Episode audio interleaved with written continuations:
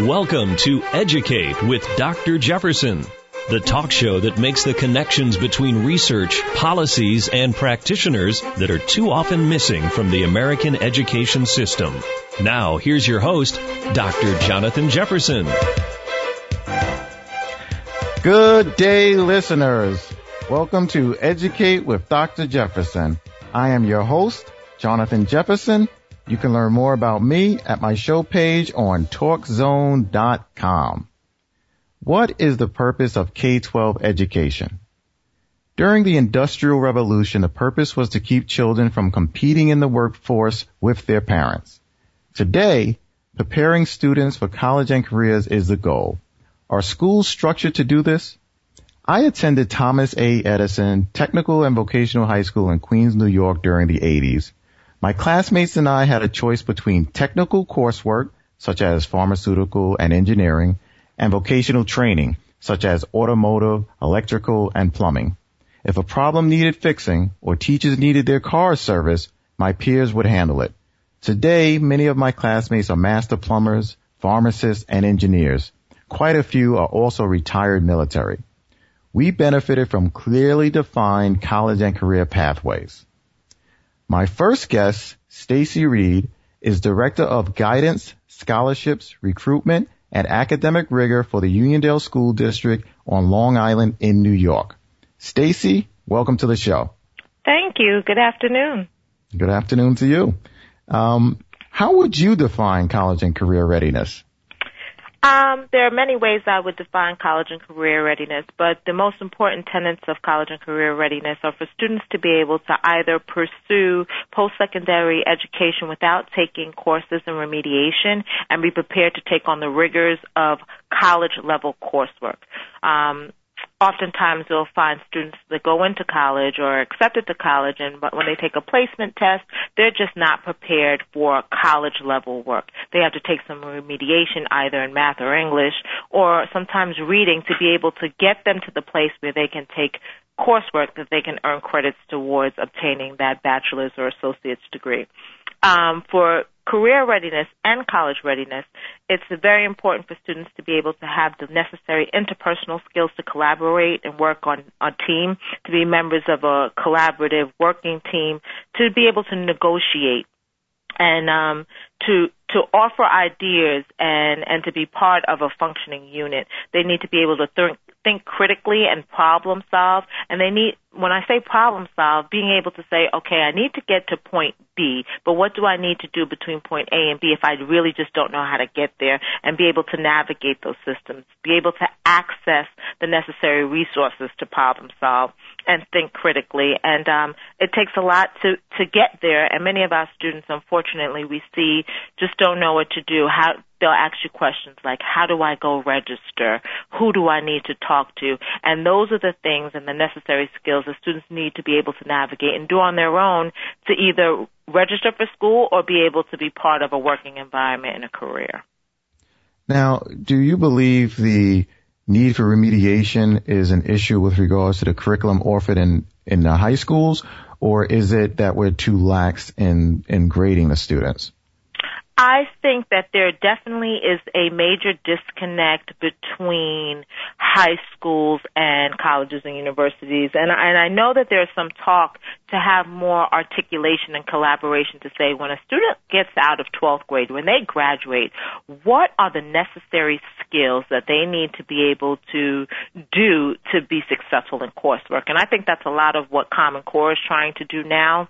Unfortunately, there's, um, this dark cloud over Common Core because of the testing associated with it. But once I, once we are able to iron out the kinks and the rollout becomes more smoothly, I think if the conversations and the educators at the state level have conversations between colleges and universities in the high school setting and bridge that gap for the articulation where those educators educators from K-12 are talking to the college educators of what do those students need to be able to do when they come to us, then we'll be doing a better service for our students um, in preparing them for college level coursework.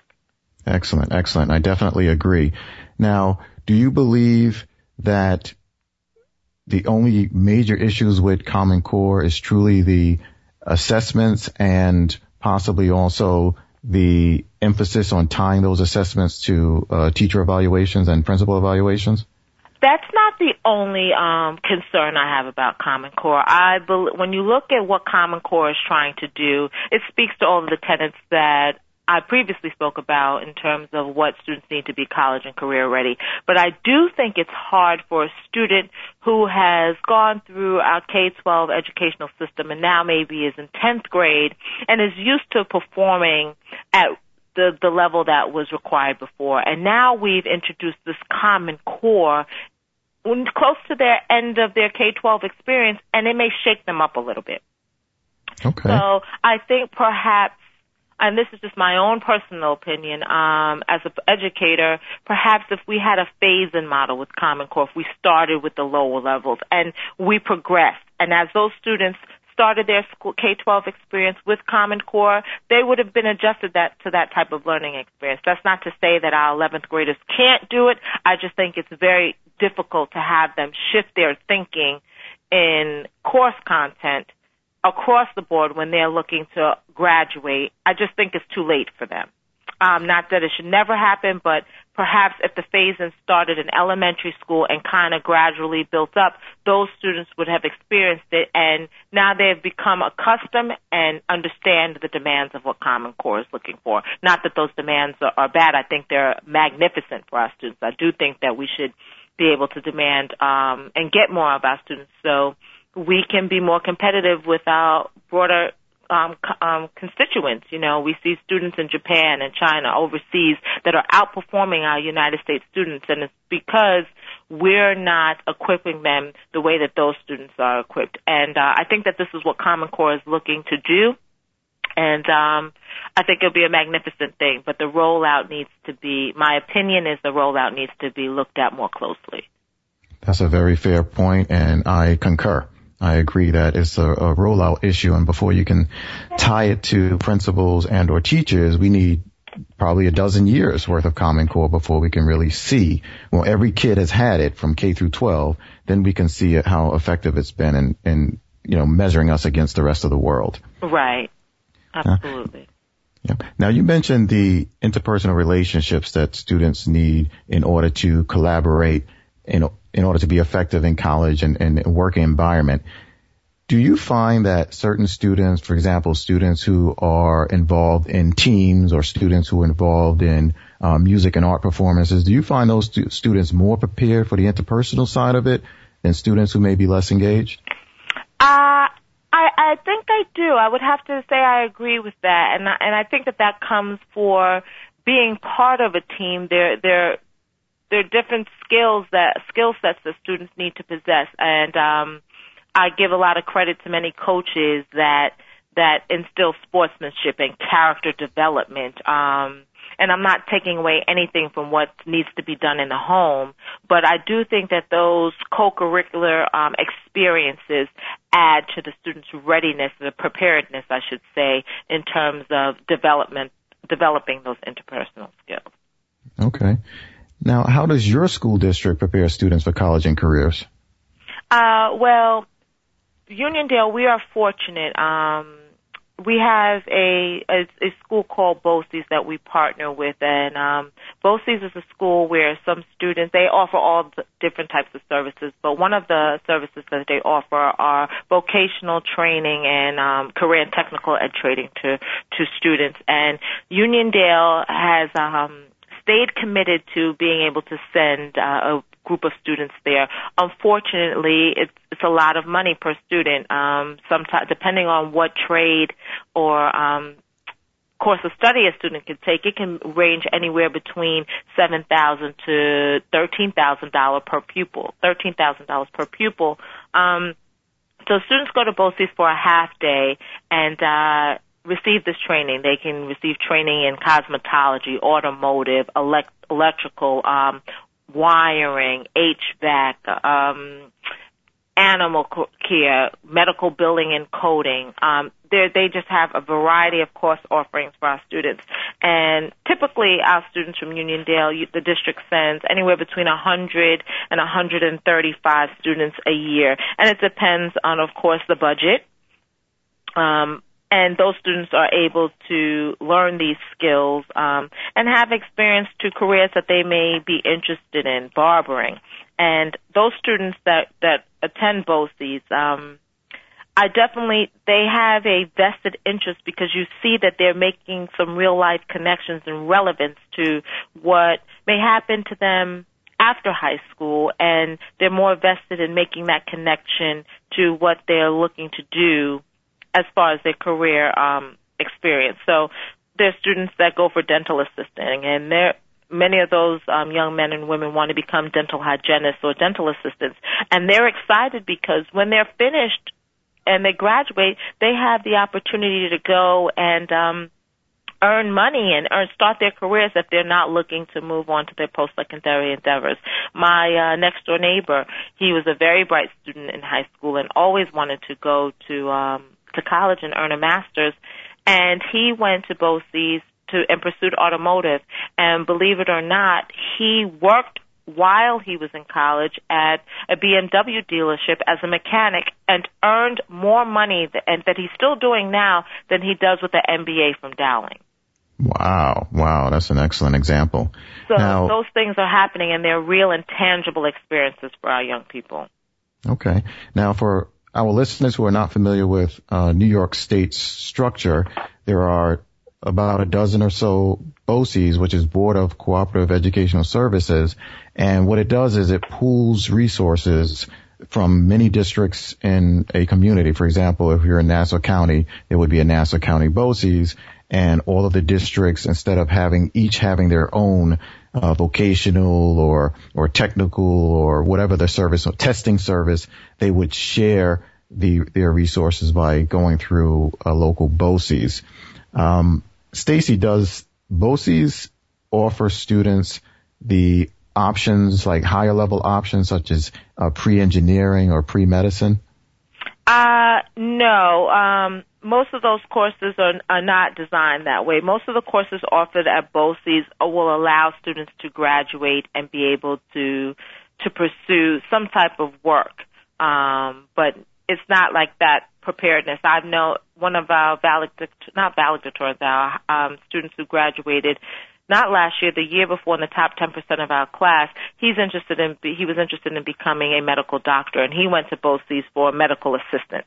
So he was able to, to garnish some, um, some knowledge about the medical profession through that coursework. And he, he said to me that that experience was, um, paramount to him and fostering the love of more of wanting to learn more about medicine. And actually, he actually became a pioneer within the district to try to get every student to to look into BOCES. Unfortunately, the district does just not does not have enough of the fiscal resources to be able to allow those opportunities to the the entire student body, especially our 11th and 12th graders who are allowed to go.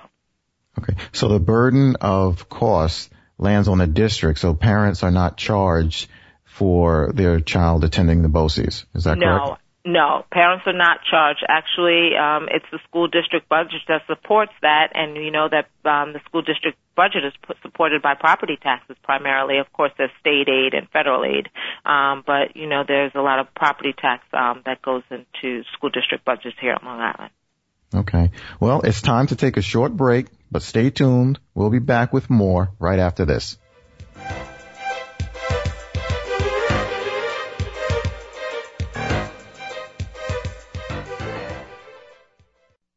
Welcome back to Educate on Talk Zone. Here's Dr. Jonathan Jefferson. Welcome back, welcome back. Welcome back to the show and our discussion with our guest Stacy Reed. If you'd like to join our conversation, the phone lines are open 888-463-6748. That's 888-463-6748. We're taking your calls on Talk Zone. Now, Stacy, what percentages of your students choose college or pursue a career? Um, of the class of 2013, we had 85% of our students um, pursue post-secondary endeavor. um, education, and 15% that either went on to the military or to the world of work or went to vocational training.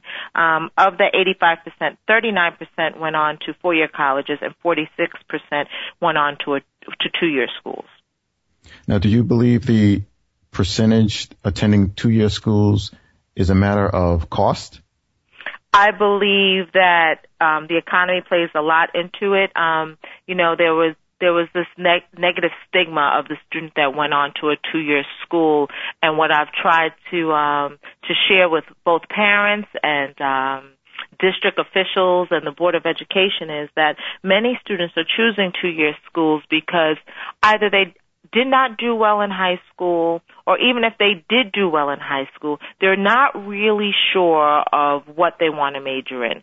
So they make the decision to go to a two-year school, complete those um, basic college requirement, those basic core courses, and then transfer to that four-year school of their choice.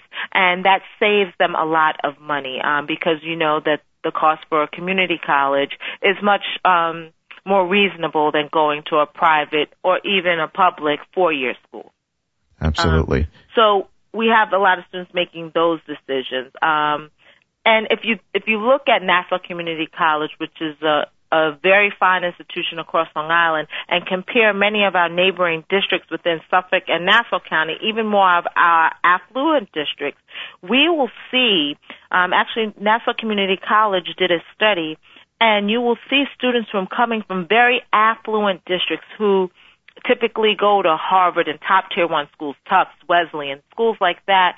Their cho- students are choosing to go to two year school, Nassau Community College, get out those, get knock those basic core courses out of the way, and then transfer into those to those um, more challenging and rigorous schools, more popular schools, because they've cut the cost now. Instead of grad having forty thousand dollars a year debt for four years, they now make it for two years, and they get a bachelor's degree from whatever the school of their choice is. So it's become a very um, lucrative practice and decision for our students. And I think that once adults start to shift their mindset and understand it doesn't mean that a student will never go on to pursue their post-secondary endeavors at a more rigorous college or university. It means that they've chosen this starting point for financial reasons, for maturity reasons, even to get their grade point average up. I saw a student who really wanted to go to Emory and he did not have the GPA. He went to Nassau, graduated with a 3.9,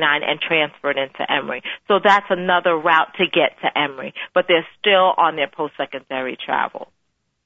Now, you make a very good point, and in fact, I benefited from going to starting college in the 80s and I went to a city college because uh, I really didn't want to go to college, quite frankly. I wanted to go to the Marine Corps.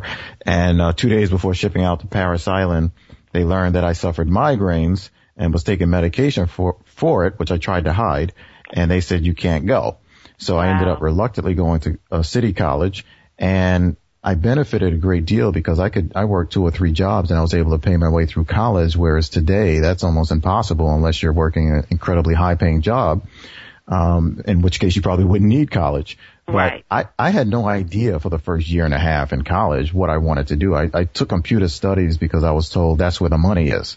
Right. And I hated it when I was taking the, uh, some of the Turbo Pascal and these other, you know, you know, te- computer technical courses and I had to sit in accounting class and I had to look forward to economics. I was miserable.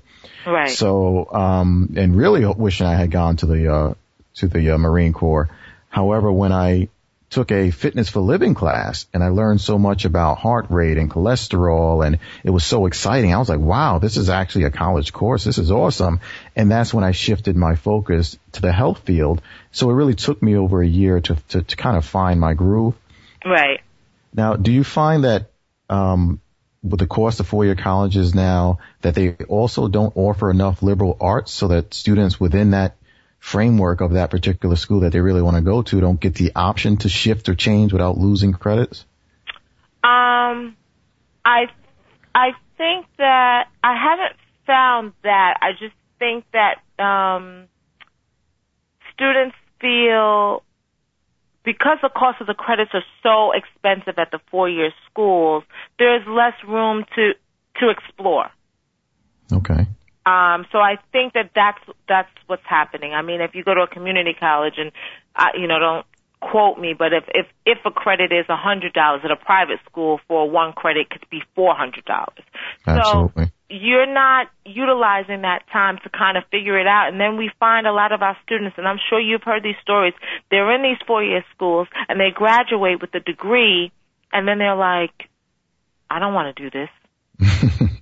um, so I think that the two-year school offers the student that opportunity to mature and, and really think about it. And even if that child is working, it allows them to have that workforce experience to also develop those interpersonal skills and those um, critical thinking skills and things that they're going to need later in life and even in college um, at a different place.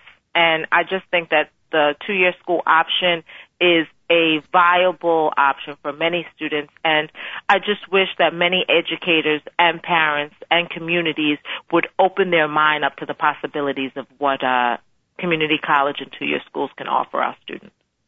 Okay, I agree with you wholeheartedly. In fact, I know of a student from your district actually many years ago, I believe it's class of t- 2009, he was able to get grants uh, because of his income, his family's income level. He was able to get grants to pay for Harvard. Right. And first of all, getting into Harvard was a, you know, he earned his way into Harvard from hard work. Um, but what I found is that because I'm still in touch with that family, is that because he didn't have any burden of having to work part time or really put in any effort into paying for his courses, he kind of floundered. He got his, he earned his degree um, mm-hmm. in a, uh, a, a subfield of social work, but it's a degree that he, you just mentioned how students graduate and they don't really want the degree. They don't know what to do with it. And I'm like, wow, this youngster has a four year Harvard degree that he absolutely has no idea what to do with or even right. has an interest in. Right. So, you know, so I actually like the idea of students working, you know, work your way through college. Don't, don't expect your parents to pay your way through college. Um, maybe I'm biased because I had to pay my way through college. Right. You know, but I do think they would focus in more on what their passion truly is because they're paying for it and they right. will really look toward earning after they graduate. That's, that's my opinion. I, I, I wholeheartedly agree with you, Dr. Jefferson. Absolutely. Okay. Now, Stacy, if you had two wishes, what would you wish for your students in the immediate future? Wow, two wishes. Hmm. Well, I, I would. I, I, used one of them. I know there's a genie in a bottle that gives us three, but I had to say I used one, so there's only two left. well, I'll take two.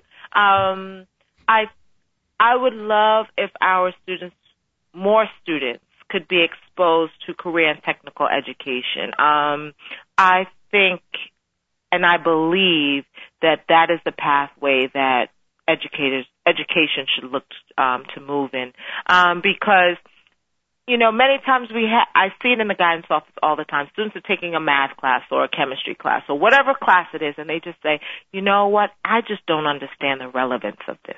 How is this going to be applicable to what I'm going to do when I graduate? Why do I need to know this? And I think oftentimes students car, car, um, departmentalize what they're learning and they kind of separate it for how it can it will affect them or how they can use it. You know, today we had career day at the middle school and I met a police officer and he said, you know what, I'm now using physics to investigate um, car accidents.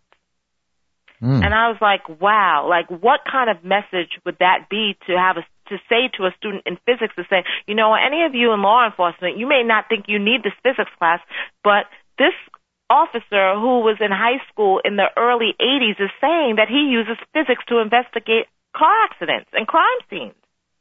Absolutely. So I just think that we, if we can expose more students to career and technical education while they're in school, we will see an increase in graduation rate. We will see an increase in attendance. We will see an increase in students really taking responsibility and having that urge to be lifelong learners because they make that connection to say, when I'm done with this, this is how this is going to be relevant. You know, sometimes we're in conversations or things that interest us are those things that are relevant to us.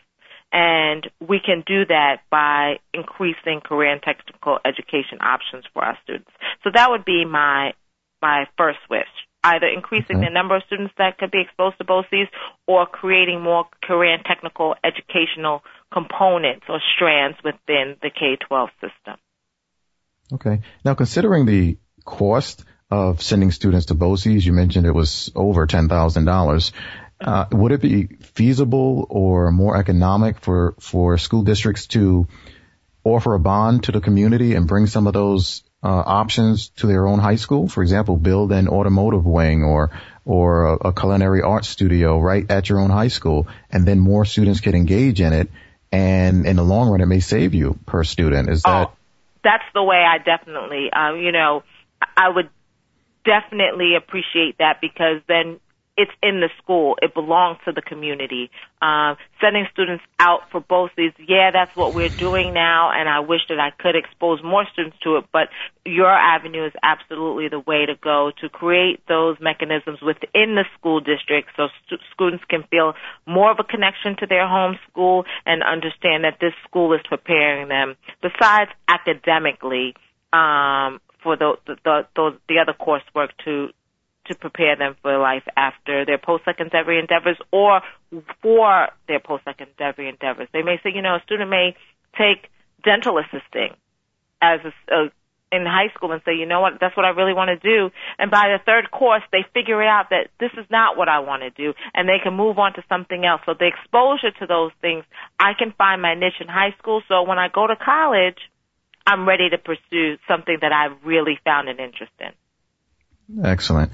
Excellent. And thank you for sharing such uh, pertinent information that many listeners uh, may not be aware of. We, have been speaking with Stacy Reed, the Director of Guidance, Scholarships, Recruitment, and Academic Rigor for the Uniondale School District on Long Island in New York. Stacy, thanks for joining us. Thank you for having me. I really appreciate it. Good luck to you. Thank you.